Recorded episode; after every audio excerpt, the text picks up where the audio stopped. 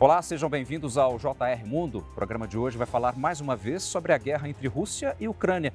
O presidente Volodymyr Zelensky chegou a dizer que a Ucrânia pode até ficar de fora da OTAN, o que trouxe um certo fio de esperança nas negociações de paz. No entanto, os bombardeios continuam e pelo menos 3 milhões de pessoas já deixaram a Ucrânia. Os russos, por outro lado, começam a sofrer sérios problemas em sua questão econômica devido às tantas sanções que o país vem sofrendo. Para falar sobre este e outros assuntos, nós conversamos com o professor de Relações Internacionais da Universidade de São Paulo, Felipe Loureiro. Muitíssimo obrigado, professor, por aceitar o nosso convite. Prazer é todo meu, Fábio.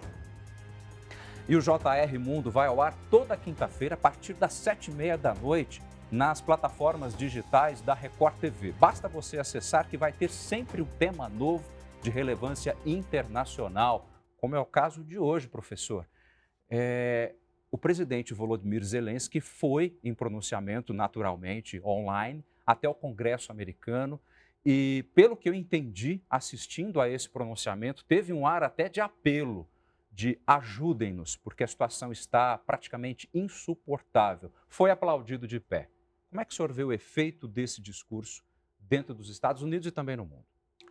O presidente Zelensky, Fábio, ele vem se mostrando desde o início da guerra como uma figura muito hábil, né? ou seja, até então era um presidente que muitos questionavam a capacidade política, principalmente pelo fato de ser ator, de vir né, do mundo de um comediante, mas hoje, no contexto da guerra, ele é um dos fatores mais importantes para a unidade da Ucrânia, para o fortalecimento do nacionalismo ucraniano e para a resistência da Ucrânia. Para além desse aspecto, ele vem sendo fundamental em arregimentar a comunidade internacional, em apoiar a Ucrânia. Vem falando em vários parlamentos, já falou no parlamento no Canadá, já falou no parlamento na Grã-Bretanha e agora, recentemente, teve nos Estados Unidos o que me pareceu uma das falas mais emotivas, mais enfáticas em que ele colocou em prática toda a sua habilidade enquanto um comunicador e um hábil líder político para mostrar que a OTAN, os Estados Unidos em particular, em que pese toda a ajuda que vem sendo oferecida à Ucrânia, em que pesem as sanções que foram realizadas contra a Rússia, na visão do Zelensky, e eu diria de grande parte da sociedade ucraniana, é preciso mais. Sanções ainda mais duras, mas o que o Zelensky basicamente pediu é que a OTAN ou inicie o seu programa de uma zona de exclusão aérea para impedir com que a Rússia continue tendo uma hegemonia aérea dentro do espaço aéreo ucraniano, ou que pelo menos a OTAN amplie significativamente a ajuda militar, entrando, por exemplo, na concessão de jatos né, para a Força Aérea Ucraniana. O fato de a gente não ter tido respostas tal como o presidente Zelensky vem demandando não significa que a fala não tenha tido um efeito. Né? Ou seja, a gente já viu os Estados Unidos ampliando a ajuda militar. No Congresso norte-americano, o debate né, sobre o apoio à Ucrânia vem ganhando cada vez mais força. E o fato de a gente assistir a Rússia realizando, principalmente no porto de Mariupol, que é uma uhum. cidade que fica no sudeste da Ucrânia, que está cercada há mais de duas semanas, o fato de, de a gente assistir a Rússia realizando cercos contra cidades tal como Mariupol e, ao mesmo tempo, ataque contra civis, tende a criar uma pressão na opinião pública internacional mais forte para que esse apoio à Ucrânia, que o presidente Zelensky demandou junto ao Congresso norte-americano, se concretize. Professor, por outro lado, os Estados Unidos é, enviam, num total, cerca de um bilhão de dólares. É, ao mesmo tempo, o presidente Joe Biden, numa maneira até informal, mas nem tanto, acaba dizendo que Vladimir Putin seria um criminoso de guerra. É, como é que isso pode é, reverberar dentro dessa Rússia que, pelo jeito, quer mesmo é, continuar com os ataques? As relações entre Rússia e a OTAN e os Estados Unidos, em particular, elas estão entrando numa situação muito difícil. Possivelmente, os efeitos desta guerra para as relações internacionais e, em particular, para a relação entre essas duas grandes potências, vai ser um efeito de médio, talvez até longo prazo. Vamos imaginar, por exemplo, que as discussões em torno de um cessar-fogo, de uma possível paz, sejam concretizadas. Mesmo que elas sejam concretizadas, eu entendo que é muito difícil imaginar que as sanções que o Ocidente implementou contra a Rússia sejam retiradas da, do dia para a noite. Principalmente se a Rússia, de fato, acabar ocupando territórios que a comunidade internacional entende como não legítimos. O caso da Península da Crimeia, que a Rússia invadiu em 2014, ou das repúblicas independentes do leste da Ucrânia, que a Rússia reconheceu. Além da questão das sanções, esse tema né, de crimes de guerra, óbvio que a gente está num contexto, Fábio, de guerra de narrativas, é muito Também. difícil a gente ter clareza das informações. Órgãos independentes têm dificuldade de acessar. A gente teve jornalistas que já morreram, né? Organizações como Médicos Sem Fronteiras, Cruz Vermelha, que são organizações apartidárias, estão tendo dificuldade de acesso para ferir a situação no chão, mas as evidências de ataques à infraestrutura básica civil, energia, água, transportes, habitação, evidências a ataques aparentemente, aparentemente deliberados contra civis feitos pelos russos, torna a situação da Rússia para a comunidade internacional mais difícil, que poderia caracterizar crimes de guerra, e daí a fala do presidente Biden, que vai azedar ainda mais as relações entre as duas grandes potências. Dentro desse contexto, professor, de crimes de guerra, é, consta que a Rússia não faria parte do Tribunal Internacional. Consequentemente, ela poderia, em tese, dar até as, é, dar até as costas para esse, esse julgamento. Isso quer dizer que não acontece nada com eles ou não é bem assim? Existem sanções, mesmo Rússia, tanto quanto os Estados Unidos, que também não fazem parte. É, de fato, um, um julgamento, né, do ponto de vista prático, mais no plano moral, pelo fato da Rússia não ser signatária do Estatuto de Roma, que cria o Tribunal Penal Internacional. A Rússia, na verdade, até fez parte, uhum. né, mas depois saiu, depois saiu. deixou. Então, o fato de ela não ser signatária no momento significa que a jurisdição do tribunal ela não entraria né, efetivamente na Rússia. Apesar da Ucrânia, que também não faz parte, né, que também não assinou o Estatuto de Roma, desde 2014, quando a Rússia invadiu o país, declarou que o tribunal teria jurisdição para investigar crimes que estariam ocorrendo dentro do território ucraniano. Lembrando que a guerra né, na região de Donbass, que é essa região Sim. separatista, ela vem desde 2014. Exato. Então, teoricamente, a Ucrânia deu essa autorização. A gente tem uma investigação em curso, imaginando que o presidente Putin, por exemplo, seja de fato condenado por crimes de guerra, por crimes contra a humanidade, o fato da Rússia não ser signatário, o que, que isso vai significar? Que o tribunal vai basicamente solicitar que autoridades russas coloquem em prática essa medida, que foi aprovada pelo tribunal. Muito provavelmente, eu diria com quase absoluta certeza, as autoridades russas vão se negar a fazer a aplicação dessa medida, né? Obviamente não claro, vão claro. aplicar contra o seu próprio presidente, apesar de, em teoria, o presidente Putin saindo da Rússia e pisando num território de um país, por exemplo, que seja signatário do Estatuto de Roma, ele poderia sofrer essas sanções. Mas estando dentro da Rússia, né, vai ser realmente muito difícil imaginar que ele sofra sanções. Do ponto de vista moral, eu acho, é Sim. uma medida bastante significativa você ser julgado como criminoso de guerra ou como ter feito crimes contra a humanidade pelo tribunal. Professor, sobre as negociações de paz, que quando a gente começa a acompanhar, é claro que nós ficamos, de certa forma, esperançosos. Mas ao fim de cada rodada, a gente acaba ficando também, infelizmente, desiludido. Pelo que eu estou percebendo, de um lado, a Ucrânia é, não abre mão é, da sua configuração natural do território. Abre até mão de não entrar na OTAN. Agora, por outro lado, também a Rússia continua de maneira extremamente severa. Tivemos ataques a maternidades, tivemos ataques a um teatro, ou seja, alvos civis estão à disposição, pelo menos pelas versões que nos chegam e pelas imagens que são divulgadas em todo o mundo, isso tem acontecido. Que negociação é essa? Hein? Essa é uma questão muito importante, Fábio, porque o que a gente encontra né, são evidências muito contraditórias.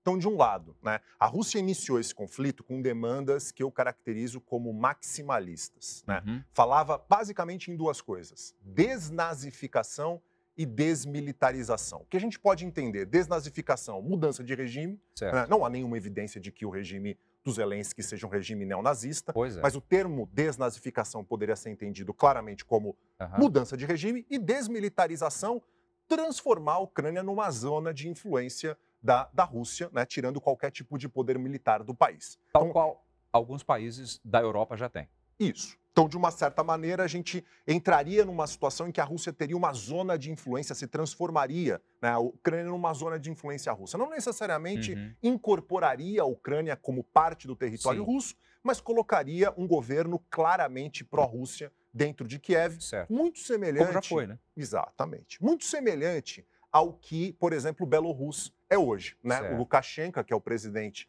da Belarus, é uma figura né, que basicamente exerce um poder e um regime que é pró-Rússia, deixando o país sob influência de Moscou. Conforme a guerra foi se mostrando cada vez mais complicada para o Putin, né, ou seja, essa expectativa de uma vitória rápida, de que o regime de Kiev cairia rapidamente, conforme isso foi se mostrando absolutamente impossível de acontecer, por várias razões, uhum. a gente começou a encontrar esses sinais contraditórios algumas autoridades, principalmente porta-voz do Kremlin, porta-voz do Ministério das Relações Exteriores, dizendo que a Rússia se contentaria né, com algo menor, vou chamar aqui de demandas minimalistas, como, por exemplo, a Ucrânia ficar neutra, o que significaria que ela não poderia entrar na aliança militar dos Estados Unidos, como no caso da OTAN, Sim. além do reconhecimento desses territórios da Crimeia, a Península da Crimeia, que a Rússia ocupou em 2014, e o reconhecimento dessas duas repúblicas separatistas do Donbass. Né? Okay. Só que o Putin e outras autoridades né, da Rússia, mas sobretudo o presidente Putin, continuam dando declarações que dão a entender que a Rússia continua com as demandas maximalistas iniciais. E como você bem apontou, a atuação militar da Rússia, as operações militares que a Rússia vem realizando contra a Ucrânia, não dão a entender que a Rússia está arrefecendo e de fato desescalando. Então, acho que para além de uma questão da dificuldade do próprio governo ucraniano aceitar perder territórios, né? E mesmo esse debate da neutralidade, ele é um debate difícil. Sim. Como é que você garante, caso a Rússia desrespeite essa neutralidade, como é que você garante que a soberania da Ucrânia vai ser de fato né, mantida? Mas, além disso, a própria Rússia mostra sinais muito contraditórios. Né? O próprio Putin dá sinais contraditórios, indo em contradição ao que os seus ah, subordinados, outras autoridades do país afirmam. Agora, professor, é por outro lado, também parece-me que não se imaginava, devido a uma espécie de erro de cálculo que eventualmente o Putin teve ao promover essa guerra, que eles fossem ser tão agressivos, tão violentos, fossem preservar mais a Ucrânia, até pelos interesses mútuos que existem entre ambas as partes e também pelo sangue eslavo que corre é, nas veias de todos ali. Mas não é o que tem acontecido. Essa mudança de tática, como é que o senhor vê? Uma maneira de demonstrar poderio mesmo? Essa mudança está relacionada com a crescente dificuldade de subordinar o país. Né? A primeira semana, principalmente os primeiros dias, eles foram marcados por uma Rússia que atuou militarmente, né? seja por meio da sua artilharia, da sua força aérea, de mísseis, né? que estavam posicionados no território da Bielorrússia, no território da Rússia, atuou de uma maneira mais restrita, eu diria. Né? Exatamente com essa perspectiva de criar menores danos possíveis, fazer uma intervenção cirúrgica, como o próprio Putin e o regime da Rússia caracterizam, uma operação militar especial, né? Mas quando ficou claro que essa intervenção, digamos, sem que a Rússia utilizasse toda a sua força, pudesse dar esses resultados imediatos, e quando o regime de Kiev se manteve, o que me pareceu absolutamente central para que a resistência ucraniana tivesse um foco e ganhasse uma unidade, muito diferentemente, Fábio, né? É óbvio que a gente tem que tomar cuidado com as comparações, mas acho claro. que é importante fazer, muito diferente do que aconteceu no Afeganistão, né? Quando as tropas do Talibã chegavam próximas a Cabul e o presidente afegão Ashraf Ghani fugiu do país, né? E ao sair do país, você cria toda uma situação né, de, de falta de legitimidade para as forças oficiais resistirem né, aos invasores, aos adversários. Na Ucrânia foi o contrário. E quando isso aconteceu e essa resistência ganhou cada vez mais corpo, e a Rússia começou a encontrar cada vez mais dificuldades, especialmente na parte norte, na entrada norte do país, para a relação, por exemplo, a região de Kiev, na capital, ou mesmo Kharkiv, que é uma outra cidade muito importante no Nordeste. A partir disso, a gente percebe a Rússia atuando de maneira cada vez mais forte, cada vez mais enfática, e essa ênfase, digamos assim, recaindo sobre civis, provavelmente com o intuito de criar um custo cada vez maior para a sociedade ucraniana a fim de que os ucranianos aceitem uma paz quase que a qualquer custo. Professor, eu quero falar sobre mais dois assuntos contigo, sobre armas nucleares e também sobre economia russa, que está numa situação completamente difícil. Mas isso daqui a pouquinho, depois do intervalo. O JR Mundo de hoje conversa com o professor de Relações Internacionais da USP, Felipe Loureiro. Daqui a pouquinho. O JR Mundo de hoje está de volta conversando com o professor de Relações Internacionais da USP, Felipe Loureiro. Professor, como é que você vê essa questão das armas nucleares? Que até então, eu vou usar como argumento o historiador israelense é, Yuval Harari. E ele defende que, até certo ponto, as armas nucleares seriam é, até uma garantia de paz, por mais incrível que pareça. Só que a gente está no momento que pelo menos alguma arma tática pode ser usada. Você acredita que, devido a essa escalada de violência proposta pela Rússia, isso de fato pode acontecer?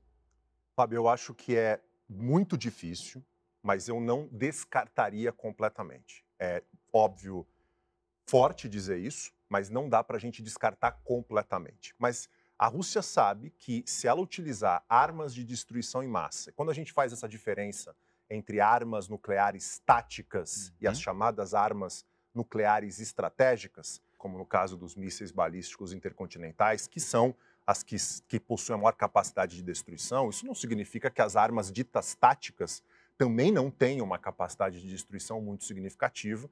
E isso é o que me leva a acreditar que o Putin ele não chegaria ao ponto de utilizar mesmo armas táticas, porque isso muito provavelmente tornaria a situação né, difícil de ser controlada, ou seja, a pressão sobre a OTAN, por exemplo, para intervir no conflito em razão do uso de armas de destruição de massa dentro da Ucrânia cresceria significativamente. Sim. Mas, infelizmente, né, como a gente não sabe quais custos que o Putin estaria disposto a arcar para vencer esse conflito, eu acho que a gente não pode descartar completamente, enquanto possibilidade, mesmo que mínima, esse tipo de ameaça que o Putin fez. Até porque há poucos dias eles já fizeram um disparo praticamente na fronteira com a Polônia. É, na Noruega já começam exercícios militares da OTAN. E a, o Reino Unido já diz, por meio do seu primeiro-ministro, que vai colocar uma base é, de mísseis na Polônia. Ou seja, esse, esse jogo de xadrez vai ficando cada vez mais complicado, mais intrincado.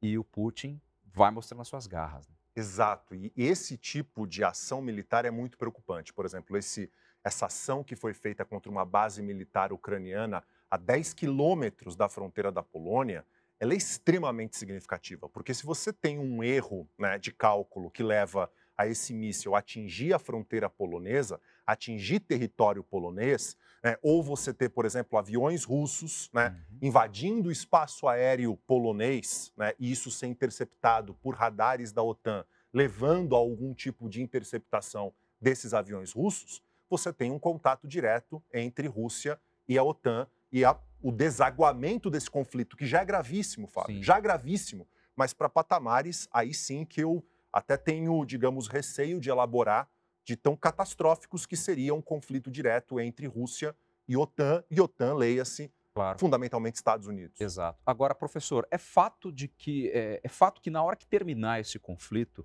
a Ucrânia vai sair em frangalhos, destruída sob vários aspectos e por tudo que a gente percebe com uma população que certamente vai nutrir um sentimento em relação à Rússia que talvez nunca mais se apague.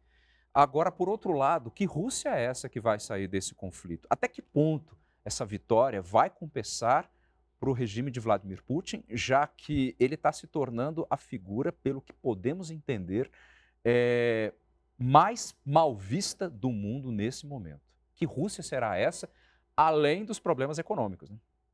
A partir do momento que o, que o Putin iniciou uma guerra e invadiu a Ucrânia, já começou perdendo, né? Porque o, o cálculo ideal, pensando nessa incorporação da Ucrânia junto à Rússia, seria utilizar de todos os meios, mas não meios militares, para fazer essa incorporação. Uma vez que a invasão ocorreu, já seria problemático imaginar como essa sociedade ucraniana poderia, digamos assim, ser domesticada com um nacionalismo fortíssimo dentro da Rússia.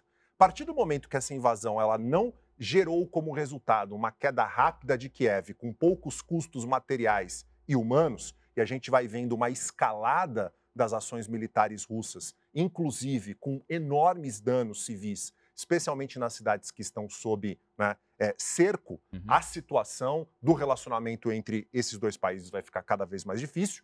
E a forma como a Rússia é vista na comunidade internacional, evidentemente, vai ter impactos de médio e longo prazo, que é o que eu mencionava anteriormente. É difícil imaginar, mesmo que a gente tenha um cessar-fogo que evolua para uma paz entre Rússia e Ucrânia, o que hoje apesar de a gente ter toda esperança que isso de fato se concretize. Não é simples, ainda não é simples, mas imaginando que isso aconteça, o fato da Rússia ter invadido um país, né, desrespeitado a soberania territorial dele, a integridade territorial dele e mantido uma guerra em que a gente tem evidências a serem confirmadas, mas evidências fortes de crimes de guerra, crimes contra a humanidade, muito difícil essas sanções que o Ocidente impôs contra a Rússia serem esquecidas, elas vão continuar. Então a Rússia tende a ficar isolada no sistema internacional, obviamente com apoio, né, mesmo que tácito, da China, da Índia, uhum. né, de alguns regimes com os quais a Rússia tem proximidade, como o caso do regime sírio,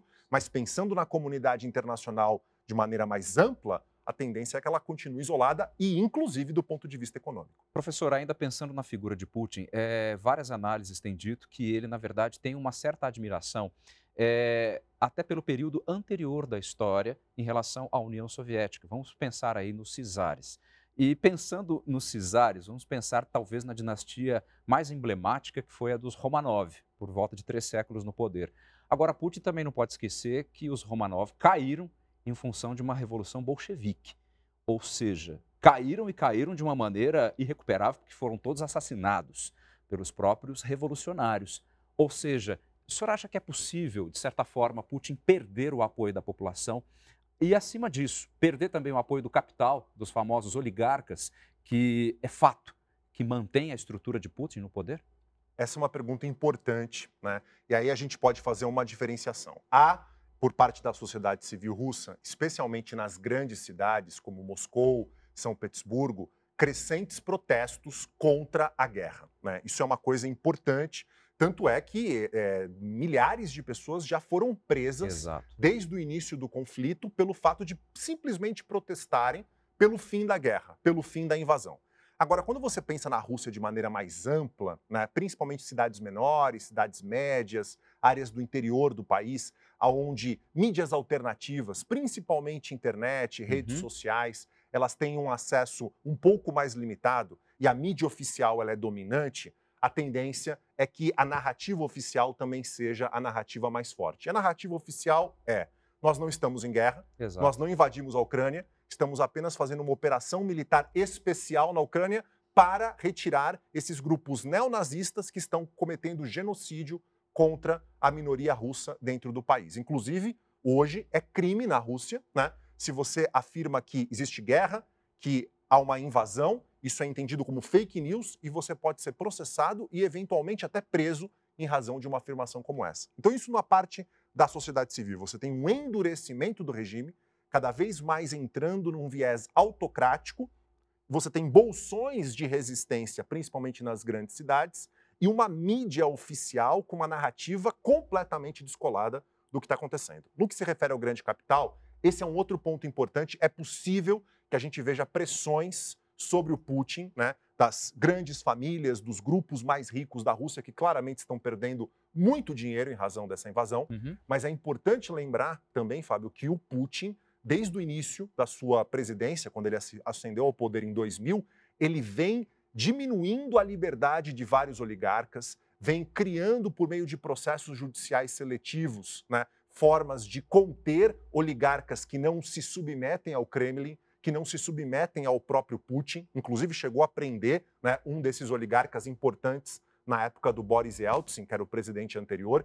Então, eu diria que hoje a situação na Rússia ela é, ela é de uma tal maneira que os oligarcas talvez estejam mais dependentes do Putin e do regime político que o Putin construiu do que o contrário. Mas, evidentemente, conforme a guerra evolui, pode ser que isso também acabe rachando, levando a uma maior dificuldade para o Putin se manter no poder.